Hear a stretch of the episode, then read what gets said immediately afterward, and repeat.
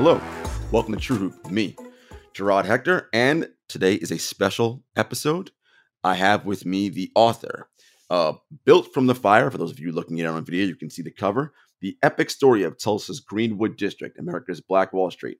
100 years in the neighborhood that refused to be erased. I have the author, Victor Luckerson, with me today. How are you, sir? I'm doing great, Jarod. Thanks for having me here. Thank you for being here. Um, you know, so my first uh introduction to you was a piece you did in 2018 uh, for the Ringer called Black Wall Street, the African American haven that burned and then rose from the ashes. Um, and so you go from that to writing this book, and you know, I would imagine many people have heard of the Tulsa race massacres by now. One of the more violent acts of racial violence in this country's history uh, happened on May 31st, since the early hours of June 1st, 1921. Uh, that killed 300 plus people, wiped out businesses and homes and, and everything. Um, what led you to decide to write this particular book? Yeah, you know, definitely is a winding journey. Um, thanks for shouting out the ringer. I don't know how many folks who read me now know I used to be a technology reporter for the the ringer.com. what a great website. Yeah, Um, yeah, yeah. yeah, exactly. Tagline. Yeah. So, um, yeah, it was just an, uh, I mean, for me at least, um, like I said, I actually have a background in tech and business reporting, but I've always had a passion for writing about Black history and writing about our people. And so when I was at the Ringer, I was kind of in this weird, like, dual role where, like, technically I was like a tech blogger, but occasionally I'd be like, hey, I really want to write something about, like, national affairs or politics or kind of like engage with some other aspect of my interest. And, you know, the Ringer was really good, I think, about letting their writers roam a lot. And so I actually remember um, this kind of getting in the weeds, but I feel like you're a big ringer guy. So uh, I'll, I'll dive in a little bit. And um, I actually remember I pitched this story to them about Black Wall Street. Mhm. Um, and my editor, Sean Fennessy, was kind of like, we don't really have a hook for this. There's not like a date or an anniversary that's really big, but right. it sounds interesting. Why don't you just go? Mhm. And so I'm really glad I got that opportunity through them. And for me, kind of the original motivation for it, honestly was I was living in Atlanta, um, 2017, 2018, and I was having lunch with one of my friends, my high school friends, uh, that, that fall, 2017, and the movie 12 Years a Slave came up. And that's one, you know, that's one of those films, you know, Oscar winning, great film, a film you're kind of like supposed to see, you know, Yeah, it's a capital sure. I Yeah. important movie, Mhm. you know what I mean? And my friend had never seen it. He was kind of almost like a little embarrassed that I haven't seen it, but he basically was like, I'm tired of only seeing us being brutalized in pop culture. Like I don't want to see black folks getting abused as slaves or getting Mhm. sick by a dog in the civil rights movement. I'm just kind of, I'm just kind of over it. Mhm. And so I asked my friend, "Have you ever heard of Black Wall Street?" That's an example of us being successful. Mhm. And so my friend had never heard of Black Wall Street at all. Um, and as you said, it's pretty ubiquitous now. Mhm. But if you Googled Greenwood or Black Wall Street in 2017, there really wasn't that much on the internet Right. about it. Mhm. And so that was really my motivation. Um, you know, that story does say the neighbor that rose from the ashes, you know, that, that original ringer piece I wrote. So I Mhm. really wanted to capture the full history of the neighborhood in that original piece. And then I sort of carried that mentality over to the book that I wrote. So the book itself captures those two days of the race massacre, but it also captures the entire 118 years of Greenwood history. Mhm. I think less people understand that, you know, black folks are more than just their trauma for sure. That was definitely one of my goals with the with the book. No, uh, for sure, and I think it, it clearly comes through in, in the book when you read it, um, and and it led me to think of something else. Um, when I started reading your book, I couldn't help but think of Isabel Wilk- Wilkerson's masterpiece, "The Warmth of Other Suns," um, and so I That that is the highest praise you can give me. So thank you. That was my that was my north star. Thank you, thank you, Jarod. You, you got to get on Amazon or Goodreads with that one. I need that. I need, I need that hype. well, clearly, so it's a book that I'm sure you are you are very very familiar with. Obviously, having read it, and you said it was your north star. So, how did it influence you as a journalist and writer? yeah, you know, I actually read that book. It was actually recommended to me by a friend when I first was like 20 that same window 2017 2018. I said, "Oh, I'm going to write this book about Greenwood and this neighborhood over a long period of time." And one of my friends recommended that book to me, and it was just mind blowing to me. A few things that book did I think were great. A, being able to meld narrative storytelling with academic rigor. It does that so amazingly well. Like she did so much, Mhm. not only academic research, but so much to capture the true lives of those people's uh, stories, the Mhm. three main figures in that book who experienced the Great Migration. And then also I thought that book did a really cool thing where it like took an American mythology that everyone's familiar with, which is like the immigrant story, Mhm. the Ellis Island immigrant tale, and sort of applied it to black people. Mm-hmm. You know what I mean? Mm-hmm. I really like that it took this sort of this this thing that's part of the American DNA and said, "Hey, black people are part of this story too." Mm-hmm. And so for me, I think on the one side, I really wanted to make sure that I could do both a lot of academic rigor and research, but also make the book feel like a story. And then also, I wanted to sort of place black people in a place we're not usually allowed to be, which is like the West. You know, mm-hmm. the West is a really big thing in the American mythology. It's yep. a place of new experiences, opportunity, all these kind of things. And that's why, you know, the, the main family in my book, the Goodwins, they went west seeking the same thing, mm-hmm. seeking opportunity, seeking a better life. And so I really like the idea of putting us in that in that American mythos in a way we often aren't allowed to be. And so I think Warmth of Other Suns did that probably better than any other book. And so anytime anybody gives me a little bit of Warmth of Other Suns hype, I'm like, thank you so much. I appreciate that. Well, listen, that's what we're here for, man. No, but it, it you know, that's you know, a few years ago on this here podcast, um, this was right around the time of the George Floyd shooting and everything. Um, I had, you know, said, you know, during times like this, you know, what are I was asked, you know, what are what are you doing? I'm like, honestly, I was like, I go back to books and like it, it there's there's some comfort and and and uh sort of reassurance that I that I get there. Um, and Warmth of Other Suns was for sure one of the ones I had on that list. Um, and you know, it's interesting because I talk about on, on that on that episode how I go back to W.B. Du Bois and different folks like that, and they play a prominent role uh, in your book in the way that the residents of the Greenwood district of Tulsa sort of saw themselves. Right? Was it the the the W.E.B. Du Bois talented tenth? Was it the Booker T. Washington mold? Like, right? These different sort of of positions, and I think what your book does capture very well, and I'd love you to speak to it, is and I say this all the time when I talk to people. I'm like, you do know black people are not a monolith, right? Like, we like, yeah, yeah. like there, no other group of people do I feel like, oh, well, you're black, so you must X. It's like, what? Why? Like, like what? Based on what? Right? And I think you capture that very well um, in in your book, particularly when you talk about uh, the the Greenwood district. So, get in. Let's get into a little bit about the differences within the people inside of of, of Greenwood. Yeah, yeah, I'm so glad you asked about that, Jarod, because that really is something that was a major goal for me. And I'm glad it carried through in the pages. I feel like, um, honestly, when I started the story, I wouldn't necessarily say that was my goal. Like, I was very caught up in the Black Wall Street mythology. You know, I mentioned that I mm-hmm. began this project because my friend never heard of Black Wall Street, and I wanted to give him almost this like blueprint of Black success. That mm-hmm. was kind of the original vision of the book. And then I started actually digging into the archives and reading what these folks thought in Greenwood and Oklahoma. I kind of realized like, oh, everybody didn't think alike about, you know, what is the best path forward for this neighborhood and for this community and for black people as a whole um, in the United States. And so I think that it became really important to me to present the neighborhood in, in an authentic way, um, more so than sort of in a, like a wish fulfillment mm-hmm. kind of way. Mm-hmm. You know what I mean? And so I think that comes across in a few ways. Um, first of all, philosophically, I do set up early in the book this sort of um, divide between Booker T. Washington and W.B. Du Bois, sort of the two leading black intellectuals and leaders of the early 1900s, and sort of this notion that on the Booker T. Washington side, there was this idea, he had this premise that black folks should essentially perform well in their current works, whether it's like agriculture or in some cases business, and sort of like prove prove their worth in some sense to the overall American economy. And if we can do that, then because we're valuable, we'll sort of be accepted into the overall white system. That's kind of like his old premise, basically. Um, whereas on W.B. Du Bois's side, there was a sense that you know uh, this system already gives we already deserve our rights based on the Constitution and the way this, this, this city the country is supposed to be organized. So you know, um, if this country can live live up to its ideals, Black people deserve or owed their rights. You know what I mean?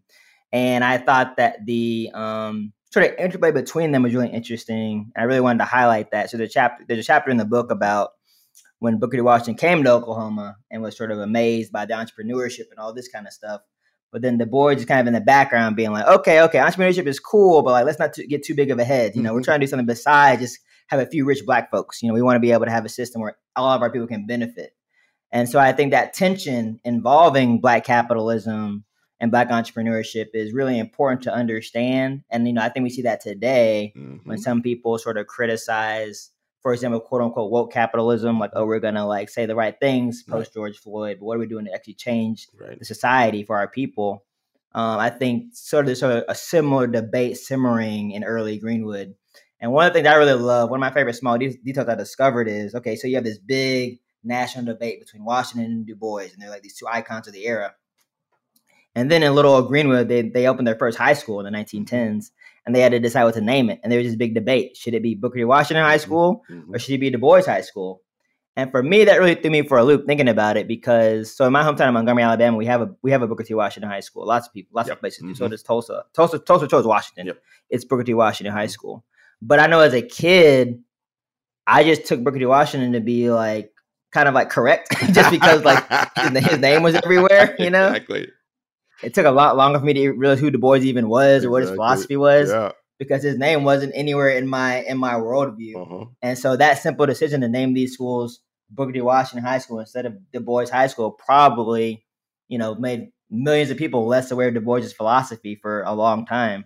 So that's a really small decision, it seems like, but it's actually very powerful Huge. in the way that we all understand our country and our world. And so I really wanted to get that um, dichotomy in there. And then the other thing I really wanted to convey about Greenwood was that everybody wasn't rich. You know, that was really important for me to dive into. So, so early in the book, I sort of explained that there was a lot of poverty in Greenwood. Um, they had challenges with the crime like any neighborhood would yep. have, um, bootlegging, gambling, activity. All these sure, yes, yeah, yeah, all, it's all part of the mix. You know what I mean? And so that again was to me important because I think when you see the world that way, it's easier for the reader to place themselves in it because that's the world we all live in. You know mm-hmm. what I mean?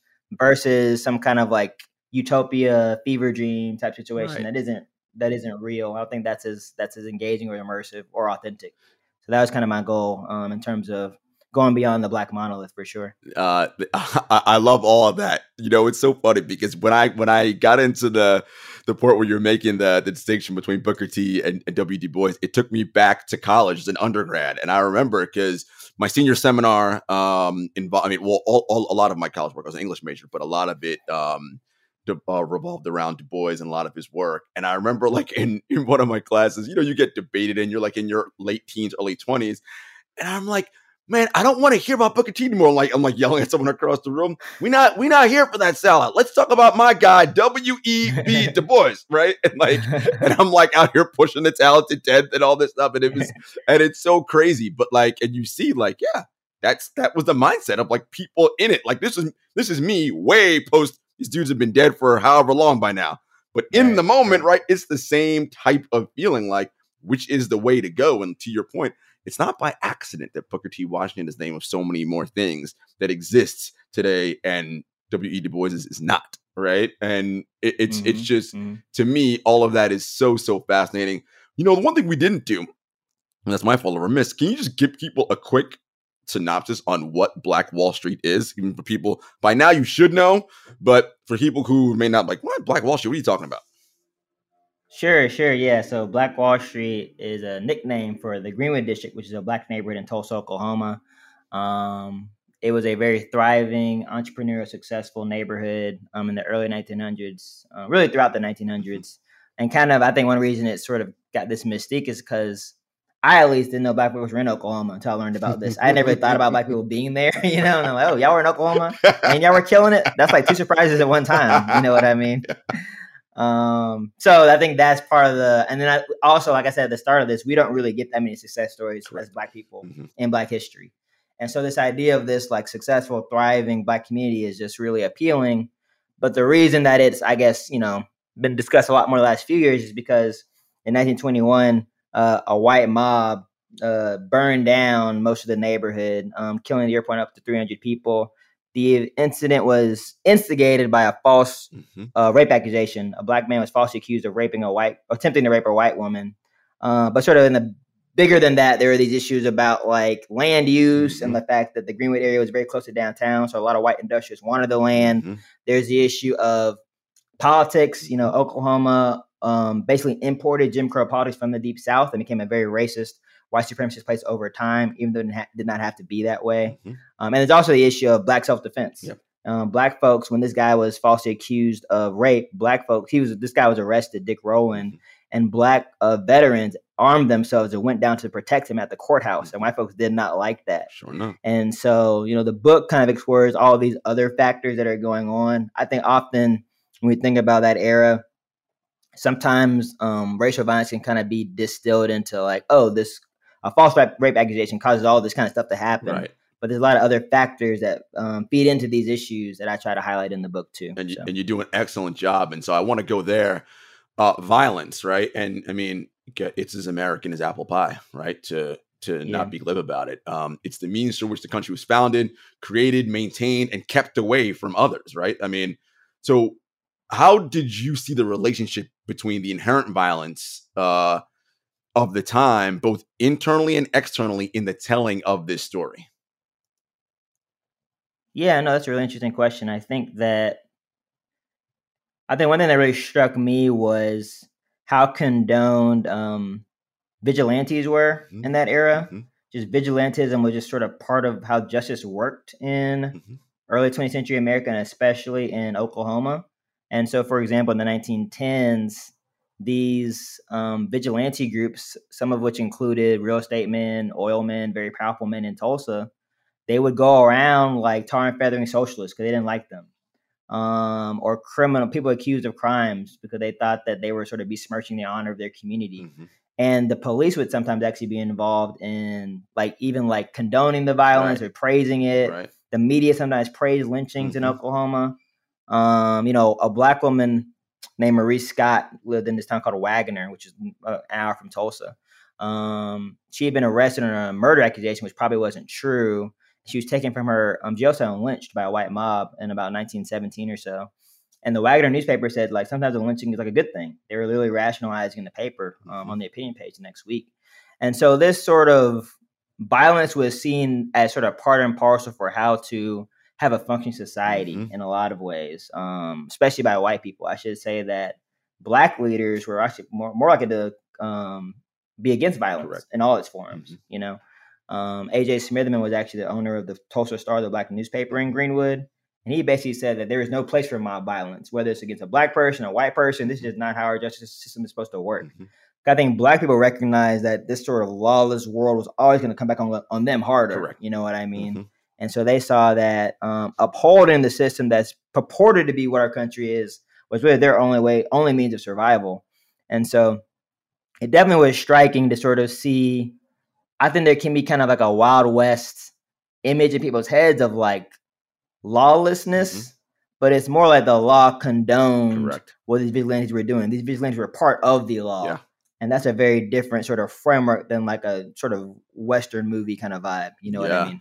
I mean, where you see it today in sort of modern culture is if anyone who's listening is familiar with the Taylor Sheridan universe. If you watch any of those shows, 1883, 1923, right? All that violence, it is as as Victor's talking about.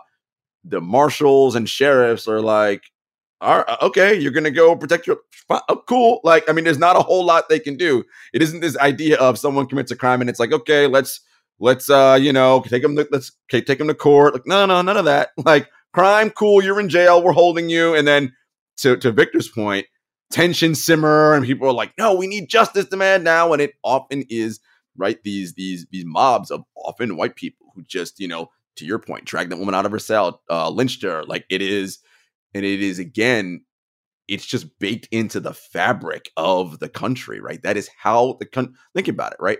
How did the country acquire the land in the first place? Like go all the way back. Well it had to steal it from people right how do you take things from people the threat or actual violence you can't just right? Like that's how things work. Like think about today. If you got right. mugged or robbed, how does that happen? Someone either commits violence or threatens violence against you, right? Like it it is, and it's wild. And that that uh particular you know moment in history in 1921 um and in, in your book you do a great job of talking about um just getting through the story of the goodwin family ed was hiding in his bathtub um in his house and this idea of people literally storming into your neighborhood, and it's it's a it was a, a, a coordinated effort, right, Victor? Like we had airplanes coming over, dropping, but not actual war bombs, but bombs nonetheless, right? Uh, made up bombs. Uh, people with kerosene lighting, just coming in and literally just lighting and destroying things. And it's like, wait, what? Like, how is that possible? And this We're not talking about the 1700s. This was 1921, not that 100 years ago. Right, right. Yeah, yeah. I think certainly the um, coordination was something that I really wanted to emphasize. Um, again, even I think that term like there's so there's certain terminology that's been associated with the incident for a long time that implies spontaneity. Mm-hmm. Um, mob right, that implies right. that people kind of banded together really fast and did something right. um, that they weren't necessarily planning. Um, so the event used to be called a riot for mm-hmm. a very long mm-hmm. time, mm-hmm. and you know again, riot invo- implies right. spontaneity, no mm-hmm. pre planning. And so when you actually read sort of what happened and the fact that okay, these people were able to gather up all these materials mm-hmm. to do this wholesale destruction.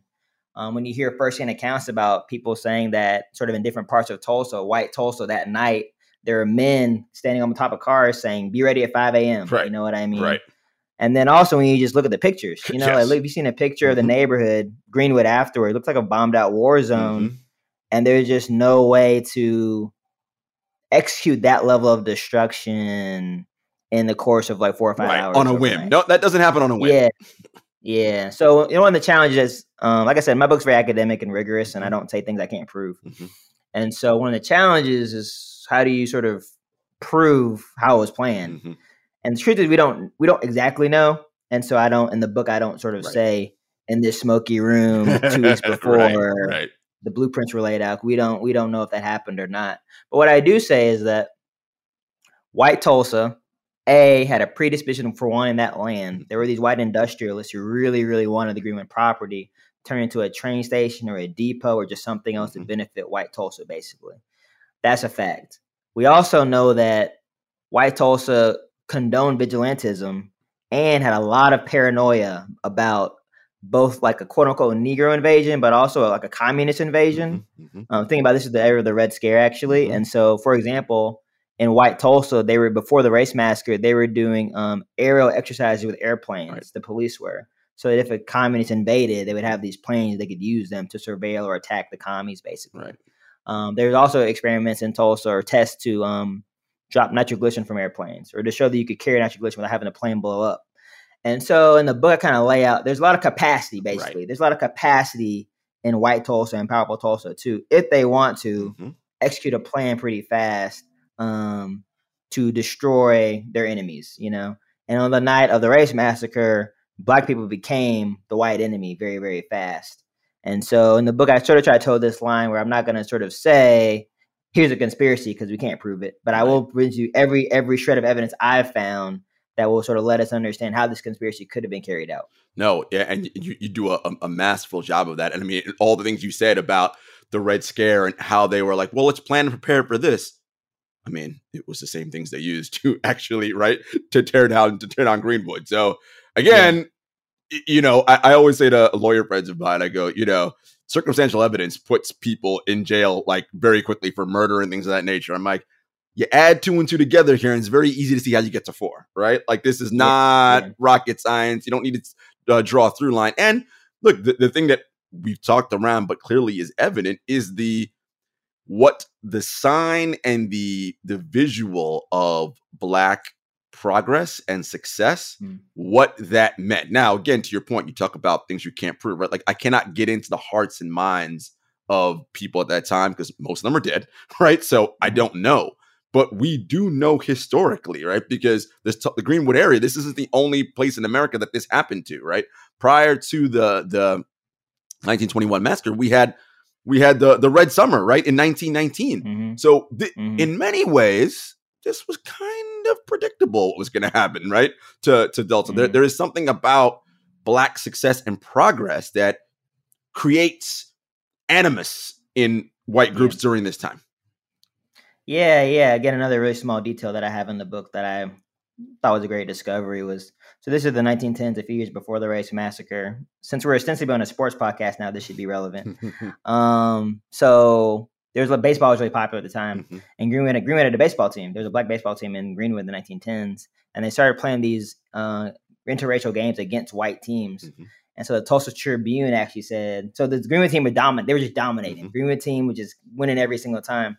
And so the white newspaper said, "Hey, we need to cut out these interracial games. Like, I don't, we're not, we're not feeling right. this." And they even they even called it evil. They used the word evil to describe black people and white people playing baseball together. It's a game. A, so that's kind of like a yeah, exactly. So that's kind of like a flippant example, but it shows the depth to which white people resented black success and black progress. I think. Yeah, w- without question. No, it, it, was it was something. Well, the other thing that your, the book does well, Victor, is you sort of grapple with this idea of linear versus cyclical.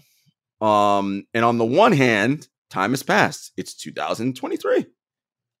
Uh, you know, as a as a as a society, things look different now than they did in the 1910s and 1920s. That's just a factual statement.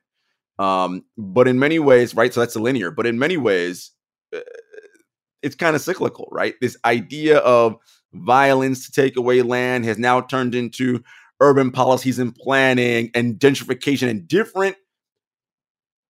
It's all the same thing ultimately, right? How do I keep certain people from doing what they want to do, right? And it just it just looks different. So how did you see that as you were doing the academic rigor portion of this, right? This idea between linear progress and cyclical. Everyone's heard the term, right? Progression isn't linear. I'm like, it's true, it's mm-hmm. not. But cyclical isn't progression, right? That's just we're just dancing around the same thing. It may look the point of view may look different because we're at the top of the circle versus the bottom, but we're still mm-hmm. around mm-hmm. that same place and we haven't advanced and gone anywhere. Yeah, you know, I think really that's almost been a lifelong journey for me, sort of changing my mindset on that. I feel like when I was a teenager, I mean, part of this is probably just being a teenager, mm-hmm. but I definitely was like a cynical. I guess you would have called me an Afro pessimist. Then I wouldn't know that term then, but I was probably an Afro pessimist as a as a high school student. And then um, when I was a senior, in high school, um, Barack Obama uh, got nominated for the Democratic Party and they became president when I was a freshman in college. And I was like, oh wow, maybe I've like misjudged sort of what this country is, and maybe we, we are on some kind of like linear track. And now, having that thought, yeah. So then you know that notion was very quickly disrupted, and so I think as that notion was being disrupted in my head because of all the events that unfolded um, in the last during the Trump era, I guess you would say, I was also learning in my research that oh, like it's always been cyclical. You know, the Greenwood story itself shows, and the Red Summer shows that Black people had made all this progress in the 1910s that no one ever taught us about in school, and then it was literally destroyed. Mm-hmm, you know, mm-hmm. so that was already a huge setback we had faced that disrupts the idea of American progress. I just never heard about it because no one taught me about it in school, and so I think between seeing us in this sort of reset right now that we're going through and then realizing, oh, that had literally been a reset instigated by white violence um, and white racism in the 1910s and 20s, I sort of really came to understand that this is a, this is a cyclical dynamic, and to me, that puts a lot more urgency on history. You know, mm-hmm. because if our country's story is cyclical in some ways, then we're going to be in these same scenarios that the Greenwood folks were in or other folks were in, and so it's really important to understand um, how those dynamics um, occurred and for me, at least on my side of it, it's not really about the don't history repeat itself because I don't think I'm gonna convince the kinds of people who are in that white mob to not do their thing again. Right. To be honest, right. whatever formula it's going to take. But I can learn lessons from the black folks in Greenwood about how they came together mm-hmm. or how they strategized. So to me, that's what's worth learning from, and that's why my book is very hyper focused on the black experience and the Greenwood experience, as opposed to sort of having diverged into what were the white quote unquote villains up to. I don't right. really care that much. They seem more like the obstacles, mm-hmm. the scenery, the mm-hmm. thing that's always going to be there. Right. But I'm like, what are the strategies I can get from these black folks and what they were doing? Because that's what I need to know to move on with my life with my people. So yeah, no, and, and I think that's a perfect way to describe it. Um, you know, because I'm sitting here reading, I'm thinking, you know, what the what the Goodwins were going through in 1914 is the same thing the Goodwin family's doing now in 2023, right? It's just the descendants. Mm-hmm. It's it's not much different, right? It, it's yeah. just it's just doctored up and look and, and and you know sort of a, a different sort of sort of uh, uh, lipstick on the pig, so to speak. Um, right. So where do things stand now with the Goodwins and Tulsa, specifically Greenwood, as a community? Yeah. So to your point about um, parallels, um, so in the early part of the book, before the race massacre, I talk a lot about Tulsa and Oklahoma politics. Mm-hmm and sort of these efforts by black folks to go appeal to the mayor for get rid of, to eliminate Jim Crow mm-hmm. and to appeal to even the president to eliminate Jim Crow in Oklahoma and all these things just get shot down again and again and again.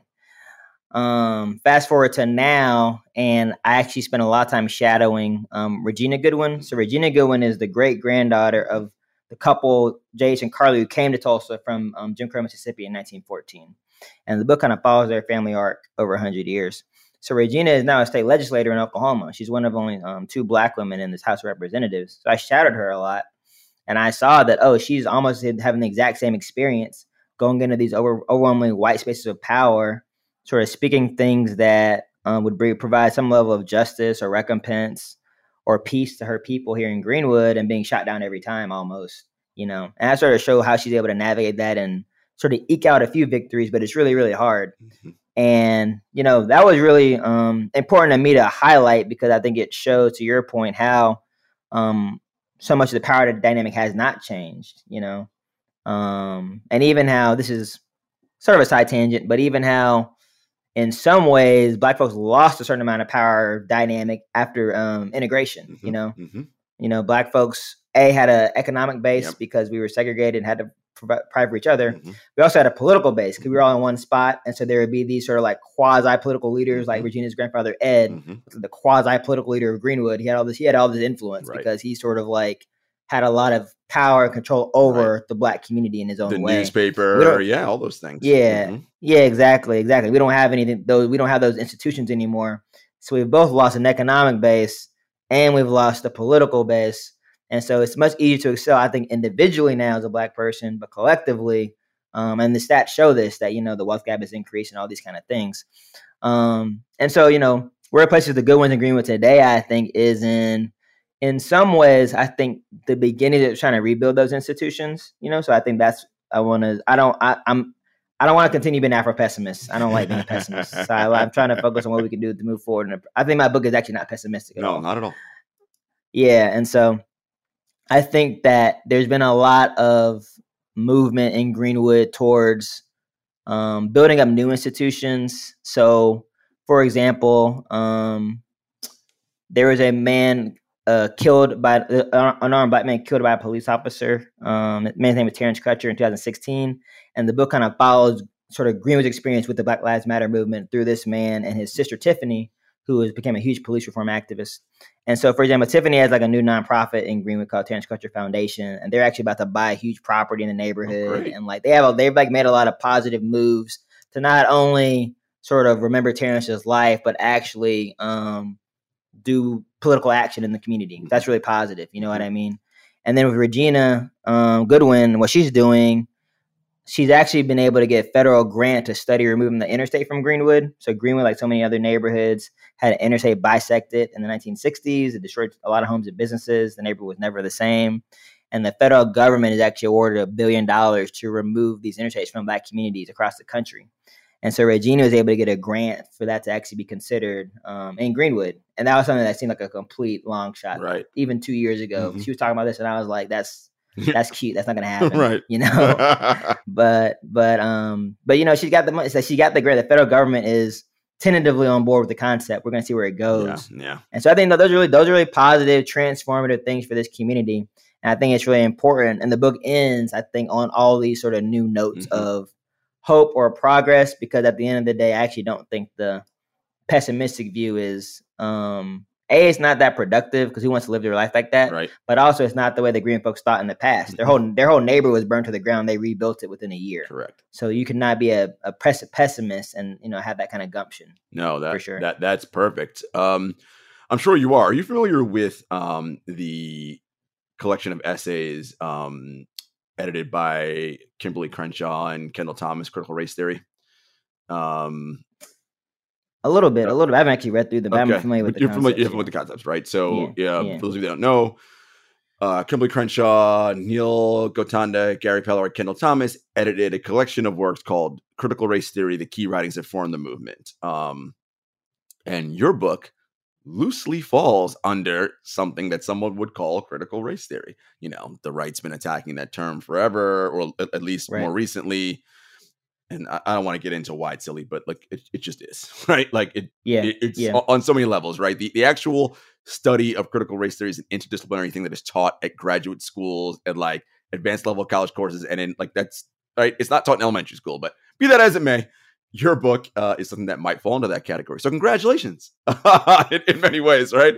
Of, of you being uh, of one of those people who has a book that people might want to consider not letting people read. But you kind of touched on it. But what is your hope uh, for people when they finish reading your book? Yeah, I, mean, I think it varies. You know, one of the most rewarding or valuable um, responses I've gotten so far was um, I, at my one of my events here in Tulsa. There was a guy, um, like about our age, I guess, who was from North Tulsa. Um, he's like, "Oh, I, I, read your book, and I like learned. I learned things about my neighborhood I didn't know. I understand my neighborhood a little bit better now." And that was really powerful to me to have somebody who's from the community saying like, "Oh, I sort of put some pieces together about how and why this place is the way it is." So I think for me, that's like by far the greatest thing. If I've been able to because all I really did was collect a lot of different puzzle pieces. You mm-hmm. know what I mean? Everything in my book is from someone else, whether it's um, somebody in the Greenwood residents and descendants, um, or from the census records, or whatever it is. These are all little. These are all little scraps of information about Greenwood that I was able to assemble into this into this project. And so, if I've been able to help someone from here sort of see their neighborhood in a fuller in a fuller way, I think that's really powerful. You know, I know that when I had my event here uh, it was at the Greenwood Cultural Center, which is basically like the historic community center in the neighborhood. And that was actually my first, um, one of my first public events like that. And I was really nervous. I didn't know if I'd even be good at this. And it was kind of crazy because like I was like explaining redlining and then the crowd like cheered. It's like a rally, like an academic rally.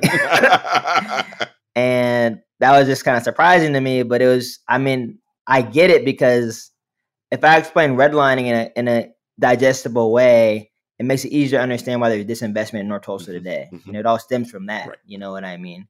And so I think people really responded to the idea that um, here's a here's a work that explains all the reasons this place is the way it is, and it sort of disproves the idea that you can drive through that neighborhood and be, oh, it must be because the people here. It must mm-hmm. because you know mm-hmm. they don't they don't take care of themselves, mm-hmm. they can't or whatever. Mm-hmm. Or they're somehow lesser. Right. Right. You know, I think the book um, is a rejoinder to that knee jerk reaction that some white folks in Tulsa honestly have. I know when I first um, was visiting here, I would visit a lot in the first couple of years of my research. I took a lot of Ubers and whatnot. Oh yeah, I'm, I'm thinking about moving to Tulsa. Oh, don't go to North Tulsa. I got that a lot mm, from uh, just mm. ca- taxi drivers. You know what I mean? Um, and so I think that a work that can put into context um, why this place is um, has so much disinvestment, I think is really valuable. And so I think that's on the local side what I want people to get from it. And I think for people outside of Tulsa, I hope that they'll read this book and think about the parallels to their own community. You know, we've already discussed how um, the Tulsa Race Massacre wasn't unique for the era. So wherever you live, your town or somewhere near your town had racial violence in that era. Mm-hmm. Wherever you live, um, your town had a black neighbor that was disrupted by the interstate or urban renewal policies in the mid 20th century. Um, wherever you live, there's been police violence in the last decade mm-hmm. that's disrupted the lives the lives of black folks near you. And so I think this book, um, because it's basically a community profile, I hope people will think about how their own communities have experienced all these same things and maybe how they can be more engaged in understanding that history and helping um, have better outcomes in the future. No, I think that's, that's perfectly well said and a good place for us to take a break. This episode of True Hoop is brought to you by BetterHelp. Hey guys, Jarod from True Hoop here. If you had an extra hour in your day, what would you do? It's a hell of a question. Would you maybe go for a run, take a nap, read a book, maybe show up for a friend. Now, depending on the day, any one of those would be a great idea. Most of us spend our lives wishing we had more time, but the question is time for what? If time was unlimited, how would you use it? The best way to squeeze that special thing into your schedule is to know what's important to you and make it a priority. Therapy can help you find what matters to you so you can do more of it. Now, I've been open in the past with you guys about this. I see a personal therapist as well as a couples therapist for my partner and I and both are extremely helpful in developing positive coping skills and learning how to set boundaries. Therapy empowers you to be the best version of yourself. If you're thinking of starting therapy, give BetterHelp a try. It's entirely online, designed to be convenient, flexible, and suited to your schedule. Just fill out a brief questionnaire to get matched with a licensed therapist, and you can switch therapists at any time for no additional charge. Learn to make time for what makes you happy with BetterHelp. Visit betterhelp.com slash truehoop today to get 10% off your first month. That's betterhelp, H-E-L-P dot com slash truehoop. All right, Victor. So we are a sports podcast, as you as you mentioned. Now, so in, in our emails back and forth, we you know we are an NBA podcast, and you said, you know, man, I'm gonna have to go back to like Sega Genesis and pull out like NBA Live to talk about talk about basketball because I don't I don't really you know I'm not up on it now. So I think I want I want to start there. So what kind? If you had a if someone asked you what kind of like as I am, what kind of sports fan are you? What would you say? Lapsed. nice lapsed. Okay, okay. What Uh, what are the reasons for that for that lapse as a sports fan? So it was definitely like ubiquitous. I have an older brother who's a massive sports fan. He's like a super sports nut, and my dad is like I was like an average watch a sports center kind of Mhm. dude. So it was very ubiquitous when I was a kid. And so when I was a kid, it was like osmosis. It was just kind of like, okay, we are watching Sports Center every day, so like I know the entire lineups for the Bulls, obviously, but also the Pacers. Yeah. My dad went to um IU for Okay, college, so he's had this weird Indiana obsession his whole life. okay, so listen, we're kind of like a Pacers house. it is is what is what it is. yeah, yeah. Um, and then I'm also a huge video game fan, Okay. and so that's why among the mix there would have to be NBA Live, Madden, okay, um, NCAA Coach K's NCAA basketball. I don't know if Okay. remember that one? okay. Um, so that was all as a kid. I think that um, as I got older, I really started just gravitating towards Alabama football because I went to the University Mhm, of Alabama. mhm. And then I feel like honestly, I was still like kind of watching some sports, but the pandemic threw it off for me, man. 'cause everything Mm. became so everything became more arbitrary. Like every single league is like, well, this isn't a real this isn't a real season, so why should I watch? And it Mm, kind of just like it just kind of kind of like knocked the bug out of me. mm. So um, the last thing I was holding on to was um, Ser- I, was, I used to play tennis a lot. So Serena Williams Yeah. uh, majors that was Yeah, my yeah, thing for a long time. And now we don't have that anymore either. okay.